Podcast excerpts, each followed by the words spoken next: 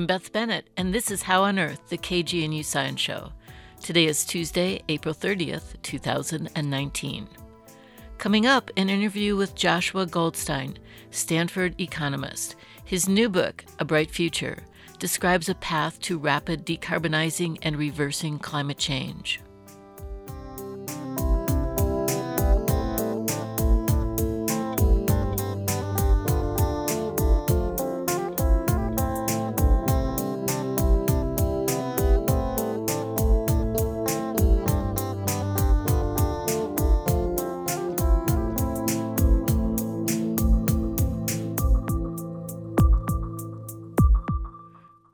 Begin with a look at some of the recent news in science. Malaria is probably the most common life threatening disease in the world today. In 2017, there were an estimated 219 million cases of malaria in 87 countries and 435,000 deaths. Sub Saharan Africa is disproportionately targeted with the global malaria burden. In 2017, the region was home to 92% of malaria cases and 93% of the malaria deaths. The disease is caused by parasites that are carried by infected female Anopheles mosquitoes. Prevention is currently the best deterrent, relying on mosquito control via insecticides and treated bed nets. Antimalarial medicines can also be used to prevent malaria. Travelers frequently use these drugs. Once infected, there are several drugs that can treat malaria. But both insecticides and drugs are losing their effectiveness due to the development of resistance in the mosquito and the parasite. For these reasons, scientists have been working on an anti malarial vaccine for decades. But unlike viruses or bacteria that are susceptible to vaccines, the malarial parasite changes shape in the human body, which makes it hard for the antibodies triggered by the vaccine to recognize the parasite. Recently, scientists reported testing a new vaccine that uses a combination of immune system triggers. Clinics began giving the vaccine called RTS-S to children in Malawi earlier this month. Ghana and Kenya are next in this World Health Organization effort that could immunize more than a million children by 2023. Although other, possibly more effective vaccines are in the pipeline, the RTS-S vaccine is the current best strategy for reducing malarial deaths in Africa. But the vaccine is effective in only 40% of recipients, and it must be given as four injections over 18 months, a real problem in poor countries where access to cl- clinics is limited. Good results in this trial may spur additional funding for development of better vaccines, currently funded mainly by private entities such as Bill and Melinda Gates Foundation. This report was published last week in the journal Nature. Does life seem to be moving faster these days? You just can't catch up on your to do list? Well, some astronomers feel the same way about the expansion of the universe. New measurements from NASA's Hubble Space Telescope indicate that the universe is expanding about 9% faster than expected based on more distant measurements. The Hubble measurements were of stars in a nearby galaxy, providing one of the first yardsticks or rungs in what is often called the cosmological distance ladder. A change in the distance of any of the first few rungs will affect the estimated distances of more distant objects. All the distance measurements have become more and more precise, and there is a growing discrepancy between this method and other methods using observations of the early universe's expansion made by the European Space Agency's Planck satellite. The measurements made with Planck map a remnant afterglow from the Big Bang known as the cosmic microwave background, which helps scientists to predict how the early universe would likely have evolved into the expansion rate astronomers can measure today. According to Nobel laureate Adam Riess from Johns Hopkins University and lead author on the paper, the two experiments are measuring something fundamentally different. One is a measurement of how fast the universe is expanding today, as we see it. The other is a prediction based on the physics of the early universe and on measurements of how fast it ought to be expanding. He says that the growing disparity between the two types of measurements suggests that new physics may be needed to better understand the cosmos. This research will appear in the Astrophysical Journal. Finally, for the local calendar, mark yours for an upcoming CU Memory Cafe. These events provide socialization, education, and inspiration for people living with memory loss and also their care partners. This month's cafe features speaker Leah Quiller, a board certified neurological music therapist, who will describe therapeutic healing qualities of music. The cafe takes place Sunday, May 12th at the C.U. Henderson Museum. See the museum website for details and location.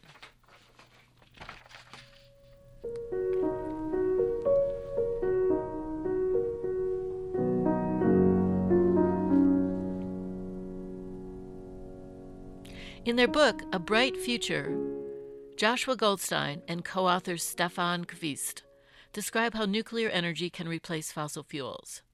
A new generation of nuclear plants reduces the amount of waste produced and completely eliminates carbon dioxide. In Sweden, France, and Ontario, Canada, these plants have allowed those countries to eliminate their reliance on fossil fuels.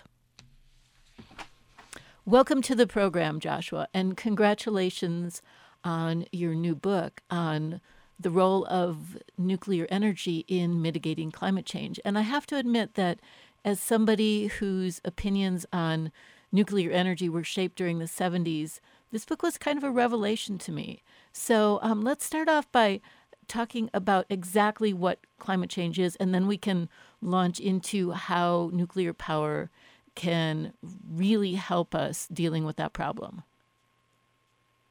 Okay, great. Thanks for having me on. Um, climate change is the uh, change in the world's climate caused by the emission of carbon dioxide in particular and other related gases that are warming up the world, but in a kind of uneven ways and leading to all kinds of freakish weather and the potential for catastrophic tipping points like very large sea level rise or a new ice age or this kind of thing. And to get on top of it, we need to drastically cut the use of fossil fuels really quickly. So we've had several big new climate reports from the scientists telling us that we want to stay within one and a half degrees centigrade of warming globally. And to do that, we should be off of fossil fuels within about 30 years from now. So that's a massive undertaking. And unlike anything we've done before, um, but in fact, some countries have done that to decarbonize their electricity systems really quickly. Um, and those would be places like Sweden, France, Ontario. And they did it by a combination of renewables, uh, hydroelectricity in the case of Sweden, and then a rapid build out of nuclear power. So that's been the only proven way that we can add clean energy to the grid fast enough to get on top of the climate change problem. Yeah, your story of what happened in Sweden was quite remarkable. Maybe you could uh, give a synopsis of that story. Sure. So, Sweden in the 1970s was using mostly hydroelectricity, and the environmental groups demanded that they stop damming up rivers because of the damage to the environment. And that left a choice of importing fossil fuels which was uh, problematic in the 1970s because of the oil embargoes, or using uh, nuclear energy, which is what they decided to do.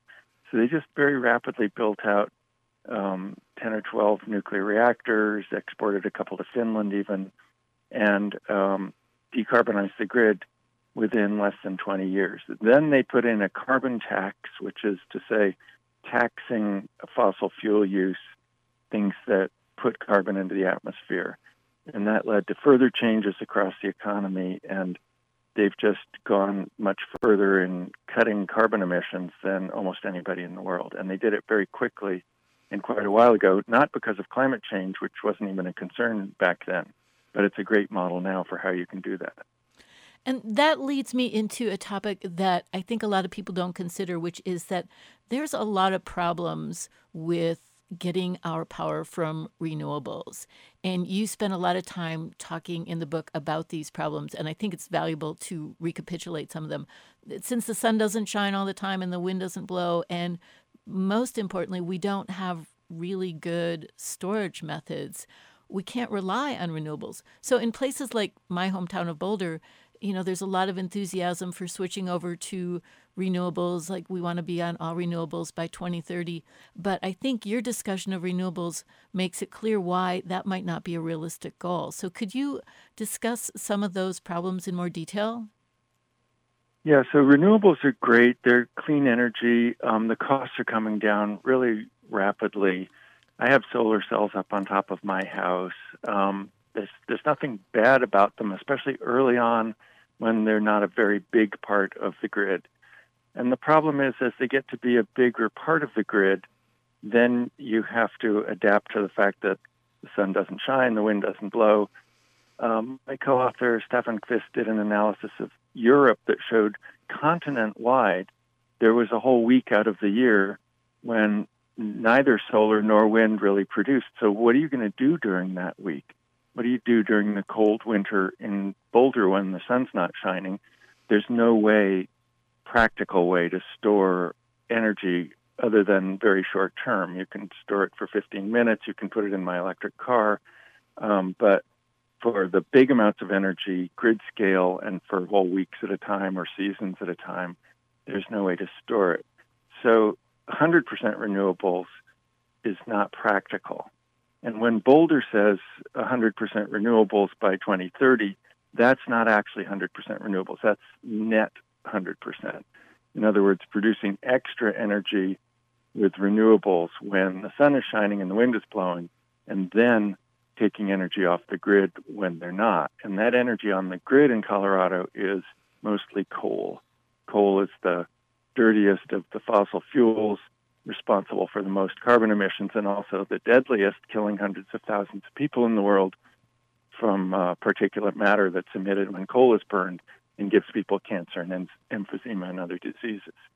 So it's it's not 100% renewables; it's a renewables plus coal system, and it's not a good model for other places to follow because if the whole of Colorado tried to do that, it wouldn't work because you wouldn't have the coal to rely on when the renewables weren't producing. So uh, renewables are great, but if you combine them with nuclear power, then nuclear could be doing those things that coal is doing now, filling in for the renewables and um, providing that kind of base power round the clock, any kind of weather, day and night, all seasons and then using the cheap renewables to supplement that, but not trying to do 100%. And I want to come back to this issue of the waste um, toxicity associated with coal. But before I do that, I do have a question uh, relating to um, the feasibility of nuclear because, as you well know and describe in the book, um, in this country particularly, there's a lot of regulatory um, inertia around permitting nuclear plants. And there's a couple of guys at the university here in Boulder whom we interviewed on this show a couple years ago.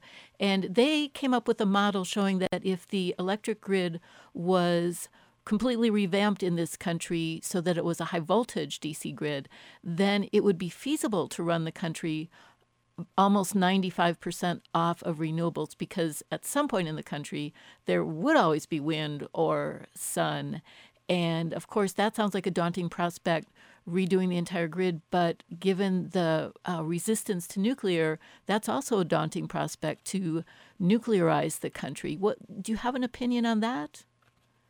Well, the, the DC grid idea, it's been proposed for the whole world. It would cost something like $50 trillion. And for that amount, using nuclear power, you could decarbonize the entire world.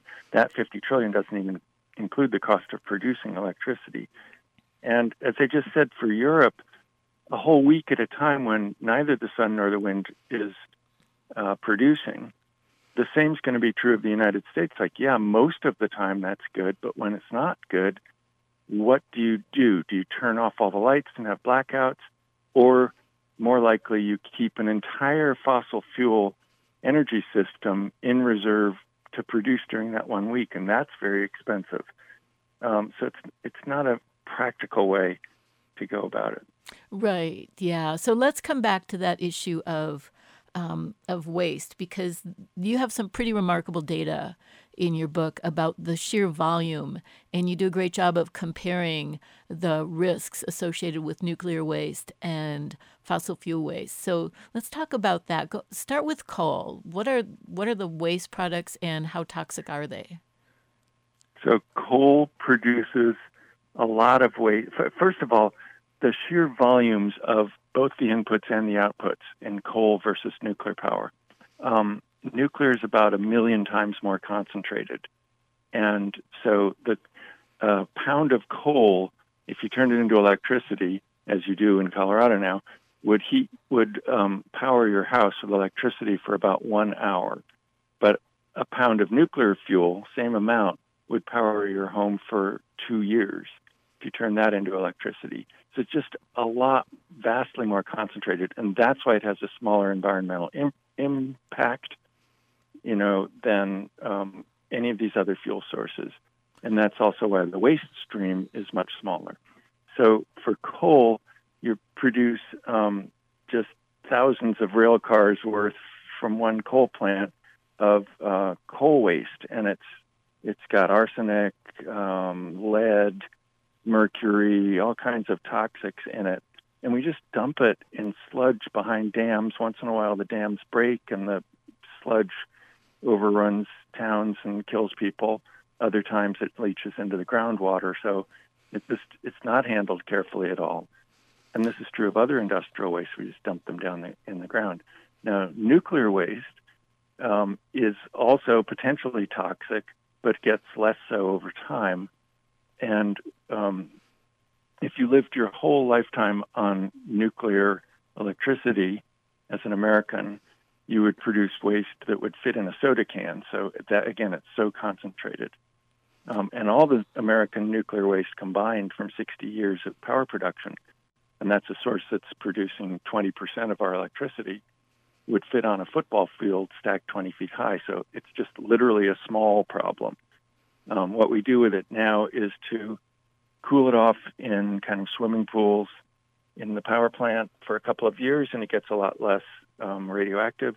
And then what's left, we put into concrete casks about 18 feet high, cylinders, and put them out behind the plant.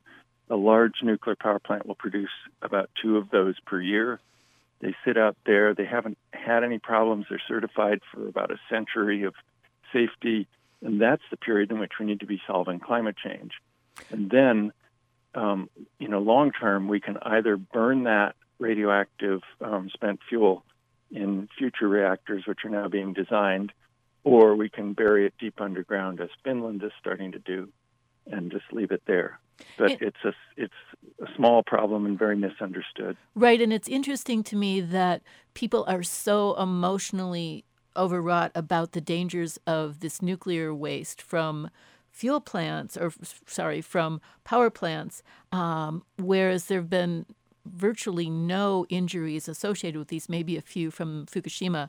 Um, whereas the health risks associated with coal or oil production are well documented and they're pretty staggeringly high. Yeah, on a, a per kilowatt hour generated basis, nuclear power is 400 times safer than coal and actually the safest of all the, the fuels. But I think what happens psychologically is people get cross-wired uh, in our brains between similar things, and specifically nuclear weapons, especially those of us that are old enough to have grown up in the Cold War and put our heads under the desks to prepare for nuclear war and all that. That's pretty traumatic. And then, you know, anything with the word nuclear attached to it is associated with that, even though it's not the same thing, and a power plant cannot physically blow up like a nuclear bomb or any of that. Um, and then also the nuclear waste. The military has produced a lot of nuclear waste, including at Rocky Flats there in Colorado, which has been handled terribly and just left behind horrible messes, which is the way the military tends to deal with environmental yeah. stuff. Um, and so people confuse that also with um, civilian nuclear power plants that have not handled it that way. And you also do a great job of introducing the newer designs. I think you call them fourth generation nuclear reactors that produce less waste and actually use some waste from either pre existing plants or their own waste. They recycle the waste to get more energy out of it. So, can you, that was all new to me. So, can you describe just how these newer generation reactors work?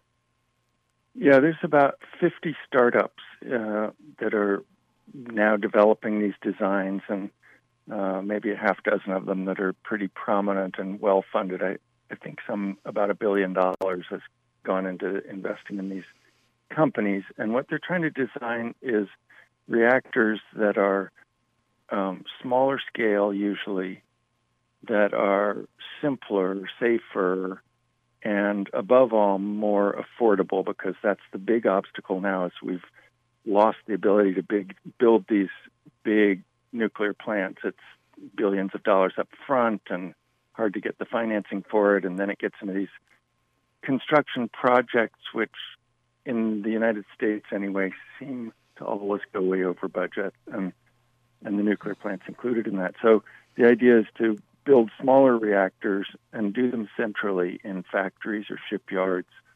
Um, a number of them use what's called a molten salt reactor, in which the fuel is actually, rather than in solid little um, pellets of some kind in the reactor, there it's part of a fluid that's moving around, and that's inherently extremely safe because in the event of a power outage, the kind of thing that happened at Fukushima, an epic natural disaster, the fuel will just drain out and stop the reaction.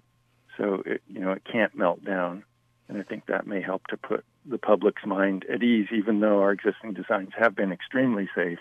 People still um, don't trust them and may prefer something even better.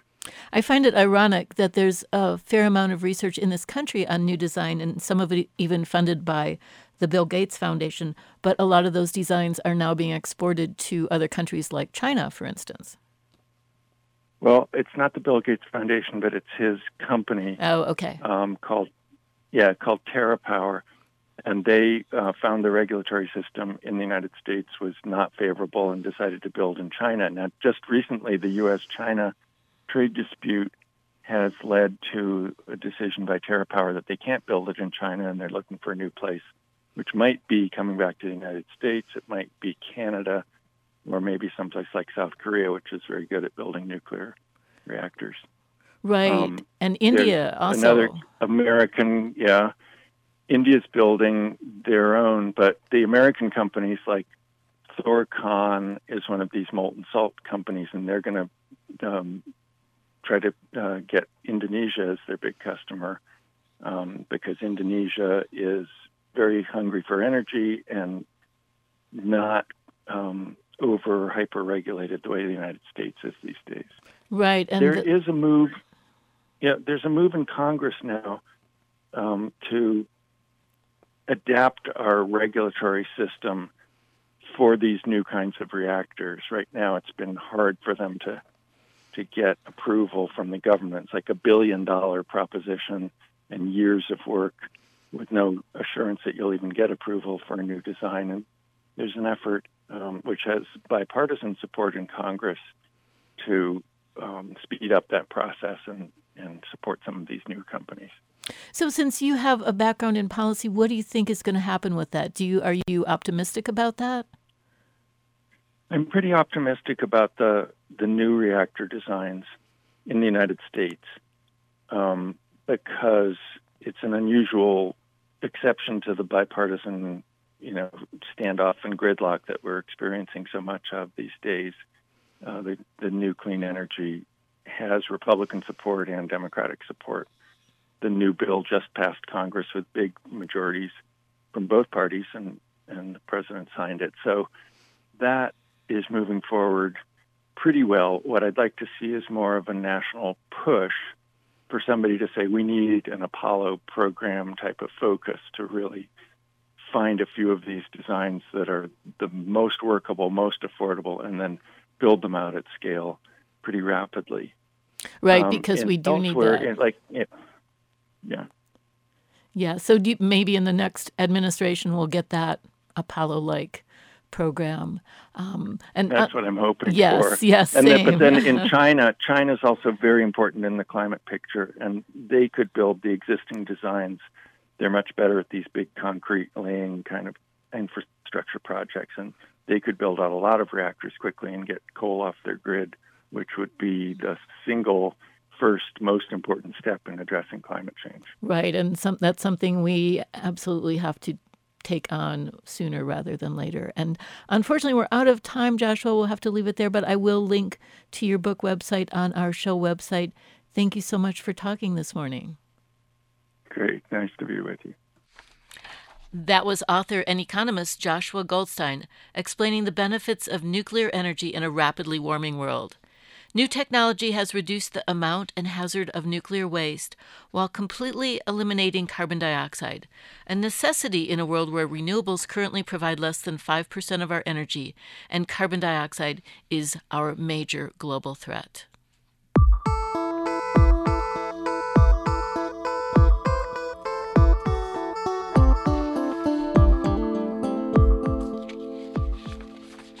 That's all for this edition of How on Earth. Our executive producer is Joel Parker. This week's show was produced by me, Beth Bennett, and engineered by Maeve Conran. Additional contributions by Joel Parker. Our theme music was written and produced by Josh Cutler. Additional music from Claude Debussy. Visit our website at howonearthradio.org to find past episodes, extended interviews, and you can subscribe to our podcast through iTunes and follow us on Facebook and Twitter. Questions or comments, call the KGNU comment line at 303 447 9911. For How on Earth, the KGNU Science Show, I'm Beth Bennett.